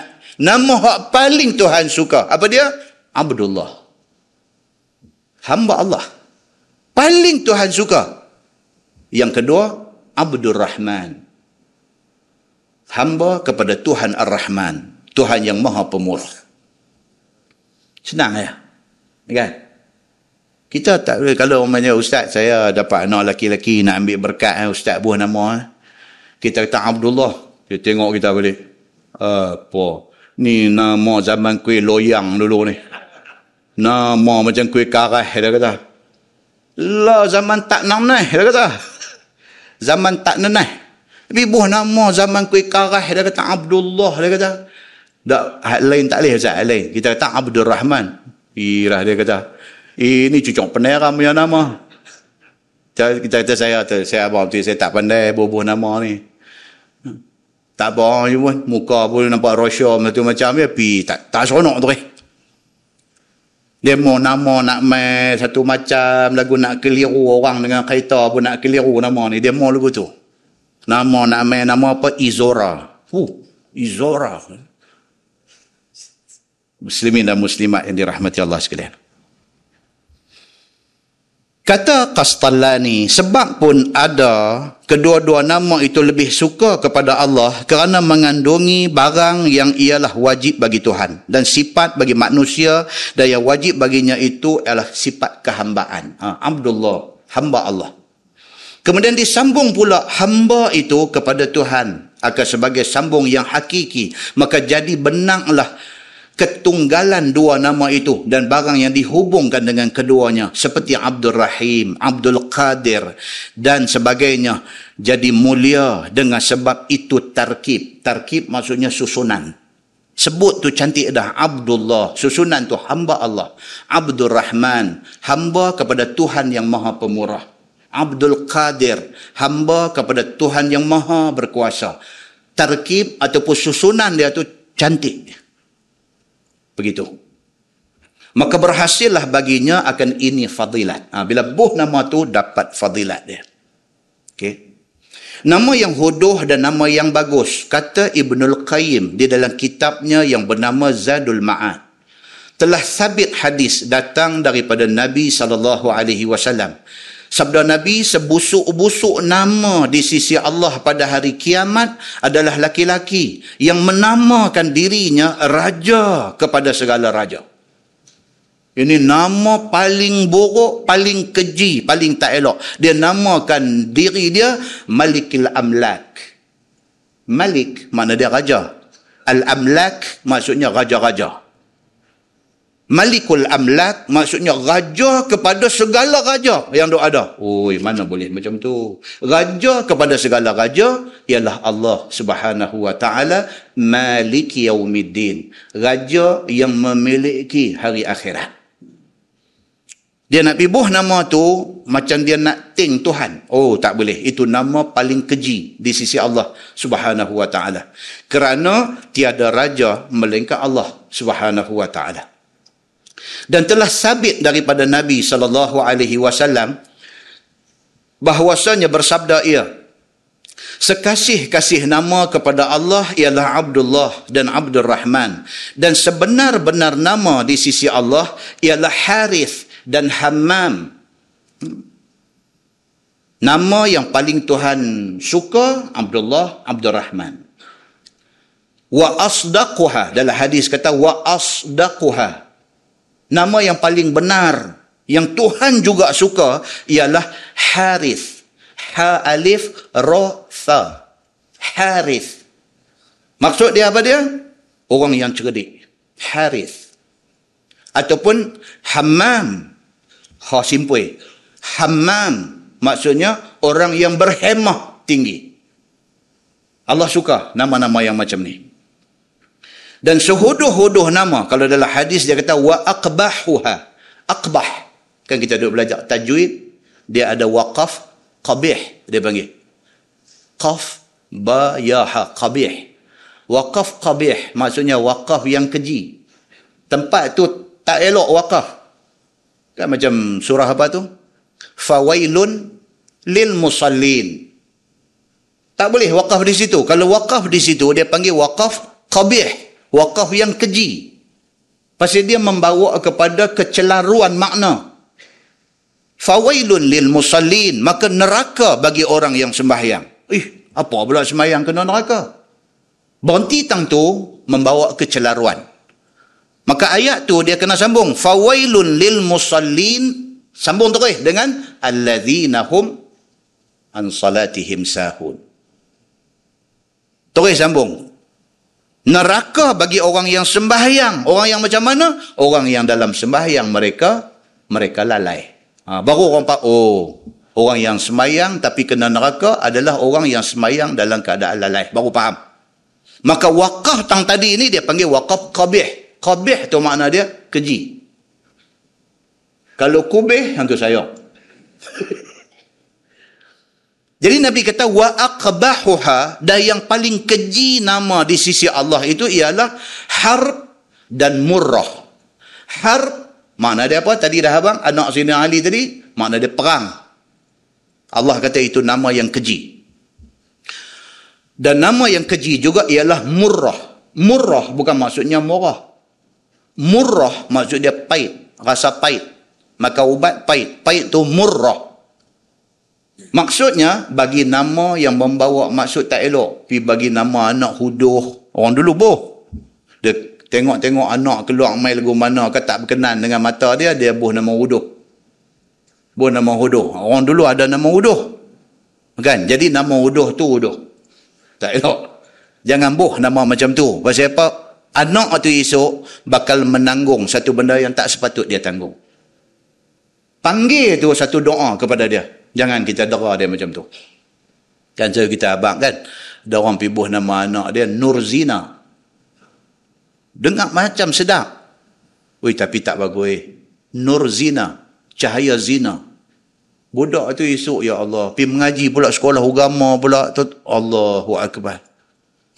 Pergi duk angkat sumpah tukang nama. Angkat sumpah dia bukan padam. Nama tu dia buah kuih siput tu aja. Elias. Nurzina Elias Nur Hayati misalnya. Tapi dua ada lagi, tak boleh. Jadi awal-awal jangan buat silap. Begitu. Dan kata Nabi sallallahu alaihi wasallam nama yang paling keji itu ialah har dan murrah. Dan telah sabit di dalam hadis Nabi sallallahu alaihi wasallam juga sabda Nabi jangan kamu namakan budak-budak kamu dengan nama Yasar. Apa pula dah? Dengan buh nama anak kamu nama Yasar. Yasar ni makna bagus. Yasar maksudnya apa? Dalam surah apa nama kita duk baca alam nashrah laka sadrak tu. Inna ma'al usri yusra. Yusra, yasar. Makna apa yasar ni? Mudah. Ataupun juga boleh membawa maksud bertuah, betuh. Okey? Tiba-tiba dalam hadis Nabi kata jangan bagi anak kamu nama Yasar. Dan tiada Rabah. Bagi anak nama Rabah. Bilal bin Rabah. Ada hadis Nabi kata tak sabuh nama anak dengan nama Rabah. Rabah ni maksud dia apa? Untung. Kan dalam hadis. Nabi kata apabila satu orang hilang barang di masjid. Dia hilang barang di masjid. Dia main masjid, apakah? Dia misplace kunci kereta. Dia tak tahu mana ke, apa-apa. Dia lupa turun-turun. Nak naik kereta, eh kunci tak ada. Main duduk cari. Atas masjid ni duduk cari barang hilang. Dalam hadis Nabi kata apa? Kalau satu orang duduk cari barang hilang atas masjid, jumpa dengan kita, kita kata dekat dia, La arbahallahu tijaratak. Kalau hang buat menyaga, menyaga hang tak akan untung. Kan? Nabi tak benarkan benda tu mai du maksudnya apa dia? Masjid ni bersihkan daripada unsur-unsur keduniaan. Kalau hilang sungguh pun naik cari sengap-sengap. Tu sudah buat oh ni aku tak kunci tani jadi ni siapa dua ni buat lagu tu berada ayah ni anak kena ni. Kan? Dan hadis tu juga didalil dilarang sebarang urus niaga dijalankan di atas masjid perbincangan dia mai panjang dia kata kalau i'lan boleh ke atas masjid? Tak menjaga tapi i'lan. Barang jual di luar tapi i'lan. Saya habis-habis kuliah saya, saya kata ni tuan-tuan ni saja nak bagi tahu di luar sana saya bawa kismih jampi misalnya. Kan? Jadi siapa yang berhajat uh, boleh pi beli di luar. I'lan. Dia tak jual. Atas masjid dia jual di luar tapi dia i'lan. Ha, saya ada bawa kismih yang dibacakan 30 juzuk Quran pula. Oi. Eh, lah macam-macam tuan-tuan yang buat pasal. Kismeh boleh buh pula 30 juzuk. Satu. Eh, saya ada orang marah tu sah. Kan? ha. Jadi ada hadis pula rupanya. Nabi dia kata lagu tu. Dia kata, La arbah Allahu tijaratak. Ha? Allah tak bagi untung kepada menyaga hang ni. So hindarkan masjid daripada unsur-unsur buat menyaga di atas masjid. Walaupun ustaz nak mengajak, nak jual kitab, jangan jual atas masjid. Jual di luar. Habis itu i'lan tak apa ke? I'lan ulama kata tidak salah. Yang pentingnya tidak ada urus niaga di atas masjid. So habang aja tuan-tuan, kita insya-Allah bulan depan akan guna kitab sekian-sekian. Uh, bulan depan saya minta sahabat kita yang duk jual kitab ni mai jual di luar tuan-tuan boleh beli di sana. Satu kitab harga dia RM3.5. Misalnya. Tak salah. Okey, tapi kalau dia pergi buka tepi pintu tu, kitab dia datang ni, mai bagi, duk bayar duit kat dia, itu dilarang oleh agama. Begitu. Jadi nama anak ni, ada hadis kata, jangan bagi nama anak tu Rabah. Rabah maksudnya untung menyaga. Dan tiada anak yang bernama Najih. Kan kita ni banyaklah buh nama anak perempuan Najah. Najah, Najih tu makna sama. Makna dia apa? Berjaya. Sukses. Okay. Dan jangan bubuh nama anak itu aflah. Menang. Hayya alal falah. Jom kita menuju ke arah kemenangan. Jangan, Nabi kata. Kerana apa? Kerana bahawasanya engkau barangkali bertanya, adakah di sana itu budak yang bernama Yasar? Ada tak budak di sana yang bernama Tuah? Padahalnya ia tidak ada di sana. Maka dijawab orang bahawa tidak ada tuah. Ah, pasal itu yang Nabi larang. Kita buh nama anak kita, Rabah, untung. Satu hari, kita cari dia. Kita tanya orang. Kita kata, apa nampak ada? Rabah ada tak? Rabah, Rabah ada tak? Dia kata, Rabah tak ada. Maksudnya dia tak ada untung. Kerana tu Nabi kata tak sabuh nama tu. Pasal takut sekali lagi dia jadi terbalik. Orang jawab balik kata, Rabah tak ada. Maksudnya untung tak ada. Ah, untung tak ada, tak maulah kita nak untung. Kan orang pergi haji duk baca doa kan? Di antara doa dia apa? Dia kata watijaratan lantabur. Ya Allah bagilah kepada aku menyaga yang tidak akan rugi sampai bila-bila. Siapa pun buat menyaga nak untung. Siapa pun hidup nak sehat. Tapi bila buh benda tu, Nabi kata, buh nama yang macam tu dekat anak, esok bila cari dia, orang jawab balik, rabah tak ada. Maksudnya, untung tak ada. Ah, tak boleh. Kerana itu, Nabi kata, hindari daripada bubuh nama-nama yang macam tu. Dan telah sabit pula hadis daripada Nabi sallallahu alaihi wasallam bahwasanya telah diubah akan satu perempuan yang bernama Asiyah dengan nama Jamilah. Ini zaman Nabi, Nabi ubah. Ada satu sahabat saya, dia dia diberi nama oleh mak bapak dia Zulmat. Zulmat. Zulmat ni maksud apa? Zulmah. Gelak gelita. Kan minaz zulumati ila nur. Daripada gelak gelita kepada cahaya yang terang benderang. Tak tahu macam mana pak dia ni pibuh nama dia Zulmat. Kan? Dia pula kemudian masuk sekolah agama. Dia masuk sekolah agama, ustaz mengajar bahasa Arab, ustaz mengajar. Agama ni, eh, kata awak nama macam ni, tak bagus ni. Ini pasal apa? Zulmat ni kira lagu cari tak jumpa lah, gelak gelemat. Kan? Tukar, tukar, tukar. Buh nama lain balik. Nampak? Jadi, jangan bubuh sebarangan. Nama anak ni biar cek, cek lagi. Cek, cek lagi. Jangan tersilap. Begitu. Nabi SAW sudah tukar satu perempuan yang bernama Asiyah. Asiyah maksudnya perempuan yang ahli buat maksiat. Nama dia Asiyah. Bukan Asiyah. Asiyah lain. Itu tak ada apa. Asiyah dengan Ain. Asiyah. Asiyah maksudnya pembuat maksiat. Perempuan pembuat maksiat. Oh tak cantik nama tu. Bila main-main dekat Nabi, Nabi dengar-dengar, hmm, Nabi kata, Mula pada hari ini, nama hang Jamilah. Jamilah maksudnya apa? Cantik. Sweet. Oh, dia pun dengar, Alhamdulillah. Tinggal nama Asiyah, masa tu JPN, Jabatan Pendapatan Negara, tak ada lagi. Jadi tak payahlah pergi buat kuih-kuih siput, tukang nama semua, tak payah. Pakai dia kata, okey, benda ni stop, start pada hari ini, kira panggil Jamilah pula. Begitu. Dan adalah Siti Juwairah itu asal namanya Birrah. Nabi tukang juga. Hmm? Juwairah itu permata, birrah itu makna dia baik. Begitu. Maka diubah pula oleh Nabi sallallahu alaihi wasallam nama birrah itu kepada Juwairah, kepada permata nama dia. Nama sedang. Pasal apa? Kalau bubuh nama birrah, baik tadi jadi hat lagu tadi lah. Mana birrah, mana birrah? Birrah tak ada. Mana tak ada kebaikan pada dia. Ha, Nabi ubah nama birrah. Sedangkan makna dia bagus. Tapi Nabi tak mau pergi jadi terbalik itu. Nabi kata, no, start pada ni nama hang permata. Dia kata. Dan telah berkata Zainab, binti Abu Salamah telah ditegah oleh Nabi sallallahu alaihi wasallam menamakan dengan nama Birrah itu. Tu dia. Nabi larang pula lagi. Sudah Nabi tukang nama dia, Nabi larang pula orang lain jangan duk buh nama Birrah ni. Begitu. Dan sabda Nabi sallallahu alaihi wasallam tak usah memuji diri, mengatakan baik diri sekalian kamu kerana Allah Subhanahu wa taala yang lebih tahu siapakah orang yang berbuat baik daripada kalangan kamu. Ha, tak payah buh nama kita ni terlalu kalau dalam bahasa Allah dia kata bombastik. Nama tu. Kan? Contoh, tapi jangan siapa ambil hati lah. Benda ni contoh yang dibawa dia dalam kitab-kitab. Kan?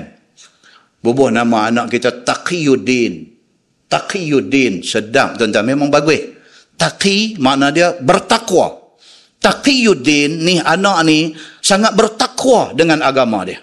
Cantik. Tapi ada mai pula hadis yang melarang benda tu. Pasal apa?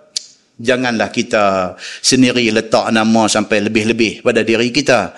Kerana tak baik. Dia kata, terlalu sangat. Itu nama terlalu ekstrim. Bukan? Buh nama anak Saifullah. Bunyi itu pedang Allah. Bunyi itu hebat sangat. Takut tak tak tertanggung budak ni. Dengan nama tu. Kan Islam ni apa tuan-tuan? Islam ni dia kata wa khairul umur awsatuha. Sebaik-baik perkara tu ambil yang sederhana aja. Jangan over dan jangan ketinggalan di belakang. Islam dia macam tu. Bila over ni dia nak jadi macam-macam. Dalam apa hal sekalipun, over ni ya Allah, satu masa dia dia punya duk belangkung orang, dia punya tak tengok dia pergi jadi geng tu. La ilaha illallah kata. Yang itu dia maki hamun orang. Dia cerca orang. Dia hina orang. Pasti tak, pasti tak sopa dengan dia. Tengok-tengok dia pergi jadi macam kawan tu. Allahu Akbar. Ha, ini takut dia macam ni. Pasal apa? Terlebih. Islam dia tak mau macam tu. Dia kata kita apapun wa khairul umur awsatuha. Sebaik-baik perkara, biarlah kita ni sederhana. Begitu. Baik. Dan telah diubah oleh Nabi saw nama ahram dengan nama zara'ah. Ahram maksudnya memperharamkan. Oh cengih. Hak nu haram, hak ni haram. Itu ahram. Oh Nabi kata nama hang cengih sangat. Nama hang ni aku tukang buah nama zara'ah. Zara'ah ni maksudnya apa? Tanam-tanaman. Lagu tu je. Hak tadi buah nama permata, yang ni buah nama tanam-tanaman. Biasa punya nama. Begitu. Dan telah diubahnya nama Abil Hakam dengan nama Abi Shuraih. Abil Hakam maksudnya apa? Bapa yang menghukum. Abul Hakam. Bunyi hebat. Tapi Nabi pun takut nama macam tu. Nabi kata, no, no, no. Han, jangan pakai nama Abul Hakam. Buh nama Abu Shuraih. Nabi kata. Abu Shuraih maksudnya apa? Orang yang melapangkan. Oh, Nabi ni dia tak mau pergi terlampau ekstrim, ketat, rigid. Nabi tak mau. Nabi ni bila dia tengok orang hak buat ketat duk buat rigid ni Nabi nanti tiun bagi bagi longgang balik bagi longgang balik. Pasal takut. Selalunya hak rigid ni nak jadi gelong cepat ni.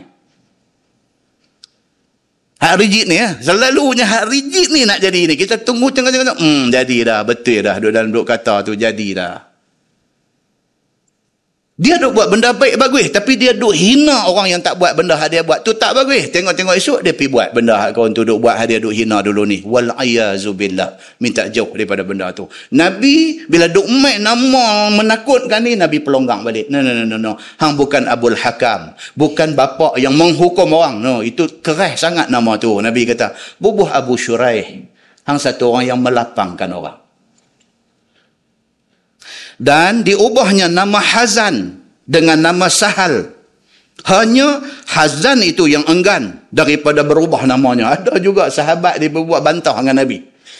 Pak dia buah nama dia Hazan. Ha, ha kecil. Ha, Zainun. Hazan. Tuan-tuan ingat, ha? satu tahun Nabi bertimpa-timpa duka cita. Dia kematian Khadijah, isteri yang dia sayang. Lepas itu dia kematian pak penakan dia. Tahun tu dinamakan Amul Huzni. Hazan. Huzni. Maksud Hazan ni apa dia? Sedih, duka cita. Satu orang sahabat, pak dia bagi nama dia Hazan.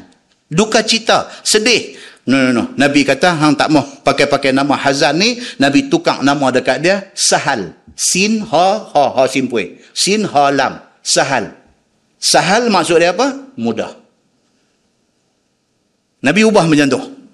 Nabi kata tak mau ni, nama yang jadi ketat-ketat sangat ni tak mau, tukang bagi nama simple-simple. Nabi kata nama hang mula daripada ni, daripada hazan, daripada duka cita, aku buh bagi nama mudah. Tapi hazan ni ketegang, dia tak mau. Dia kata, hak Nabi bagi ni dia tak mau. Dia nak pakai nama pak dia bagi juga. Hazan. Ada juga nakai macam ni. Ada pula sahabat Nabi saja mai duk sodomoy, sodomoy dekat Nabi. Nak suruh Nabi bagi satu nama kat dia, dia nak pakai. Ada yang macam tu, macam tu ramai. Sahabat Nabi yang macam tu ramai. Ni hak duk tunggu, kita dah baca dah di masjid ni dulu. Hak saja duk tunggu lagu nak ambush Nabi. Bila Nabi on the way, nak pergi masjid, ambush. Keluar mai, ambush Nabi kerana nak bagi salam dekat Nabi. Lagu tu buat dah, sahabat. Pasal apa? Pasal mereka jarang mendapat kesempatan untuk nak bagi salam dekat Nabi. Kerana Nabi pasti akan dulu bagi salam dekat mereka. Itu yang kata Nabi. Jadi sahabat ni nak ambil dia dulu bagi salam sampai duduk tunggu-tunggu. Keluar mai Assalamualaikum ya Rasulullah. Nak bagi salam dulu dekat Nabi. Ada yang macam tu. Yang saja nak suruh Nabi bagi satu nama dekat dia. Ada macam tu jumpa malam ni Hazan. Nabi tukang lagu dua bantah. Tak mau nak pakai Hazan juga. Jadi dia mengekalkan nama dia. Kata Abu Daud dan telah diubah Nabi sallallahu alaihi wasallam akan nama Al-Asi dan juga nama Uzair dan juga nama Ablah dan juga nama syaitan. Ada nama syaitan? Allahu akbar. Nama syaitan dan juga nama Al-Hakam dan juga nama Ghurab. Ghurab ni makna apa tuan-tuan? Ghurab. Ghurab ni burung gagak. Ghurab. Kan? Pak dia buh nama dia burung gagak. Ghurab. Dan ada juga yang nama dia khabak. Khabak ni maksud dia apa? Binasa. Khab ni maksud runtuh. Binasa. Khabak. Eh? Dan ada juga yang bernama Syihab. Macam tadi kita kata. Waqala Abu Syihab. Syihab ni maksud dia apa? Syihab ni maksudnya tu. Apa? Meteor. Eh? Orang panggil bintang berikong. Tik bintang. Itu syihab. Allah gunakan syihab dalam Quran tengok dalam surah Al-Jin. Syihab digunakan untuk panah iblis syaitan. Ha, jadi ada orang buat nama syihab. Maksudnya tu. Tik bintang. Ha, Nabi tak mau. Nama-nama macam ni semua Nabi ubah, Nabi ubah, Nabi ubah. Maka dinamakan mereka itu dengan nama Hisham dan sebagainya. Dan dinamakan Harb dengan nama Salim. Salim. Itu satu nama maksudnya apa? Keselamatan. Begitu. Dan ada juga nama Al-Muttaji' La ilaha illallah. Apa nama Al-Muttaji' tuan-tuan? Muttaji'. Hari tu kita duk baca hadis cerita kata ni siapa yang apa Muttaji' ni tak boleh duduk dalam satu selimut dua orang tu. Muttaji' maksud dia apa? Tidong, kaki tidong. Dia buh nama anak dia Muttaji'. Maksudnya dia ni tidong. Nabi kata karut ni nama ni esok orang tak bangkit buat kerja nama ni. Nabi tukang nama dia, dinamakan dia sebagai Munba'ith. Ha? Ba'ith kan? Yaumul Ba'thi. Hari kebangkitan. Al-Munba'ith maksudnya bangkit. Dia tidak-tidak tak mau. Nabi kata, Muttaji' tukang buah nama Munba'ith. Nabi tukang. Maknanya begitu punya banyak hadis cerita Nabi tukang nama ni, penting tak penting tuan-tuan nama ni? Penting. Jadi kalau orang kata, apa ada pada nama? Betul tak betul kata-kata tu? Tak betul. Nama itu penting. Pasal apa? Hari akhirat Nabi kata, "Innakum tud'auna yaumal qiyamati bi asma'ikum wa bi asma'i abaikum fa ahsinu asma'akum." Nabi kata hari kiamat esok ni di padang mahsyar esok kita berhimpun semua. Ada belakang ni hak umat Nabi Muhammad, umat Nabi Nuh, umat apa semua doa ada berhimpun di padang mahsyar pada ketika itu Nabi kata innakum tud'auna yaumal qiyamah bi asma'ikum wa bi asma'i abaikum. Pada hari itu akan dipanggil nama kamu dengan bin bapa kamu akan dipanggil di padang mahsyar esok untuk dihisap amalan. Jadi pada ketika itu, kalau nama kita tak elok, nama tak elok tu akan dipanggil ni mahsyar. Bila panggil nama tu, satu aib, satu malapetaka ke atas kita. Begitu. Jadi, Nabi kata, fa'ahsinu asma'akum. Oleh itu, perelokkanlah nama-nama kamu. Dan dia kata, bumi yang bernama Afrah, dinamakan dengan nama Khudrah. Afrah. Afrah ni maksudnya apa? Uh, das ni, das debu, debu, Afrah. Nama kampung tu Afrah. Debu. Eh, Nabi kata tak mau. Bubuh nama khudr. Khudr maksudnya apa? Bumi hijau. Bumi hijau. Tak mau ni cerita tak, kampung nama debu-debu esok kot dia, dia pergi serasi dengan nama tu. Kampung tu pergi jadi tanam apa pun tak mau nak jadi pokok. Nabi kata tukar nama ni bagi nama khudr. Mana? Hijau. Bumi ni akan jadi bumi yang subur. Dekat dengan kampung saya di Tasik Gelugok no, dulu ada satu nama kampung Serani. Kampung Serani. Padahal semua orang Islam duduk orang tu. Pergi jadi kampung Serani tu tak tahu ikut mana. Tukang Bukan Nabi tukang lah, orang kemudian ni tukang. Saya lagi bekerja dia baca hadis apa pula, ada kan Nabi pergi tukang nama kampung Serani, Tasik Gelugong. Bukan, bukan Nabi tukang, orang Allah tukang. Kampung Serani, tukang jadi kampung aman. Kampung aman lah ni. Ha, itu bagus lah tu. Kan? Ha, itu mencontohi apa yang dibuat oleh Nabi sallallahu alaihi wasallam. Begitu. Dan ada juga tak habis lagi bab Nabi tukang nama ni. Dan ada juga syi'bud dalalah. Syi'bu. Maksudnya apa dalam bahasa Arab? Syi'bu. Kalau tuan-tuan pergi Mekah, banyaklah. Saya lagi tengok apa terowong belah bukit, dia tulis Syi'bu. Shin, uh, Shin, Ain, Ba. Syi'bu. Syi'bu tu maksudnya lorong. Syi'bu Shu'aib. Misalnya ini lorong Shu'aib. Syi'bu Haji Taib. Ha, lorong Haji Taib. Ha, kan? Kalau sebut lorong Haji Taib, berasa geli sangat. Sebut Syi'bu Haji Taib. Oi, dengar macam lorong bersih aja bunyi. Syi'bu Haji Tayyib mula sebut. Uh, pi pi lari malam kita tuan-tuan. Ha, Syi'bu Haji Tayyib. Nama elok dah pergi jadi lorong tak elok. Dia kata Nabi tukang Syi'bu Dalalah, lorong kesesatan. Nabi tukang dengan nama Syi'bul Huda, lorong petunjuk. Nabi tukang. Dan begitulah dengan lain-lain lagi. Banyak aku nak baca itu.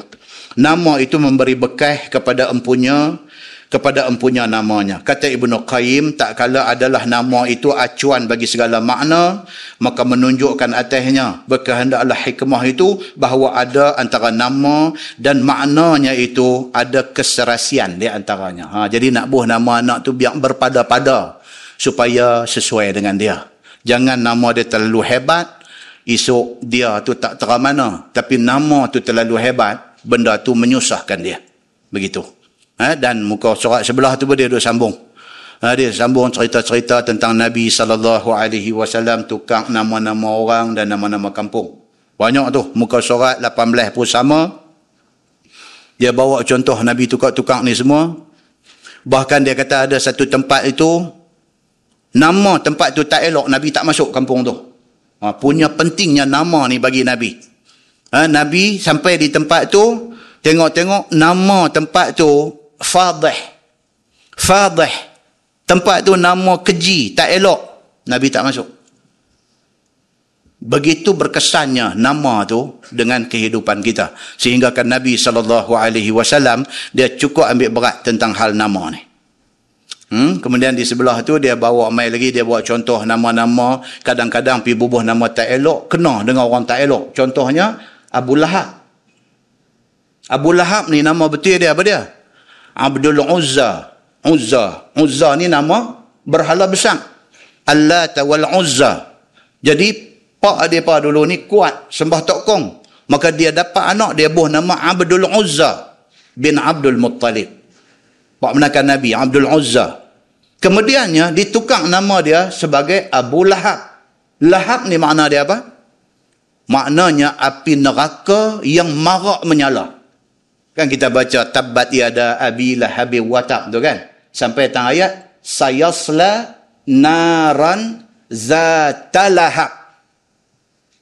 Sayasla kelak esok dia akan dihumbankan naran ke dalam api neraka zatalahab yang marak menyala. Ha, lahab tu makna dia marak menyala. Dipanggil Abu Lahab ni, dipanggil Abdul Uzza ni dengan Abu Lahab Pasal apa? Pasal dia ni sentiasa marah. Kalau cek blood pressure dia, memang tak boleh baca. Dia ni hidup dia marah. Dan dalam riwayat cerita kata apa? Abu Lahab ni muka dia ni tak pernah orang tengok muka dia cerah. Melainkan muka dia bila masa pun merah menyala. Pasal dia hidup dalam kemarahan. Dia marah siapa? Dia marah Islam. Dia marah Nabi sallallahu alaihi wasallam. Sampai dalam Quran, Tuhan sebut nama dia, Abu Lahab ni. Tabbat yada abi lahabin watab binasalah kedua belah tangan Abu Lahab ni dan binasalah dua kali Tuhan sumpah ma aghna anhu maluhu wa ma kasab segala harta benda dia segala usaha dia tidak akan memberi faedah Tuhan kata apa jadi dekat Abu Lahab betul macam Tuhan kata hidup dia sia-sia akhirat dia jadi bahan bakar api neraka wala'iyazubillah Ha, itu nama pi jadi kena dengan dia. Nah, ha, itu bawah tu dia cerita benda yang sama lagi tu dia duk buat tu nak habis lah tu. Bila duk kata semua sopa sama tu nak habis. Sampailah muka surat 20. Muka surat 20 dia kata bab ma yukrahu minal asma. Nama-nama yang tidak disukai oleh Allah dan Nabi. Yang tu insya-Allah kita tengok pada bulan 2 esok ni. Nah. Baik, jadi kita tangguhkan dengan tasbih kafarah dan suratul as. Subhanakallahumma bihamdik. Asyhadu an la ilaha illa anta astaghfiruka. Bismillahirrahmanirrahim. Wal as. إن الإنسان إلا الذين آمنوا وعملوا وتواصوا بالحق.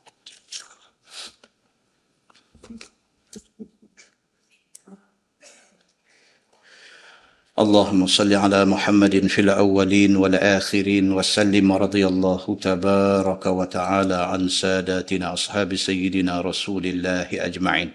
بسم الله الرحمن الرحيم الحمد لله رب العالمين حمدا يوافي نعمه ويكافئ مزيده يا ربنا لك الحمد كما ينبغي لجلال وجهك الكريم وعظيم سلطانك رضينا بالله ربا وبالاسلام دينا وبمحمد نبيا ورسولا اللهم افتح علينا فتوح العارفين وارزقنا فهم النبيين بجاه خاتم المرسلين اللهم فقهنا في الدين وعلمنا التأويل واهدنا صراطك المستقيم. اللهم أرنا الحق حقا وارزقنا اتباعه وأرنا الباطل باطلا وارزقنا اجتنابه. اللهم اجعل جمعنا جمعا مرحوما وتفرقنا من بعده تفرقا معصوما. وصلى الله على محمد وعلى آله وصحبه وسلم. والحمد لله رب العالمين. السلام عليكم.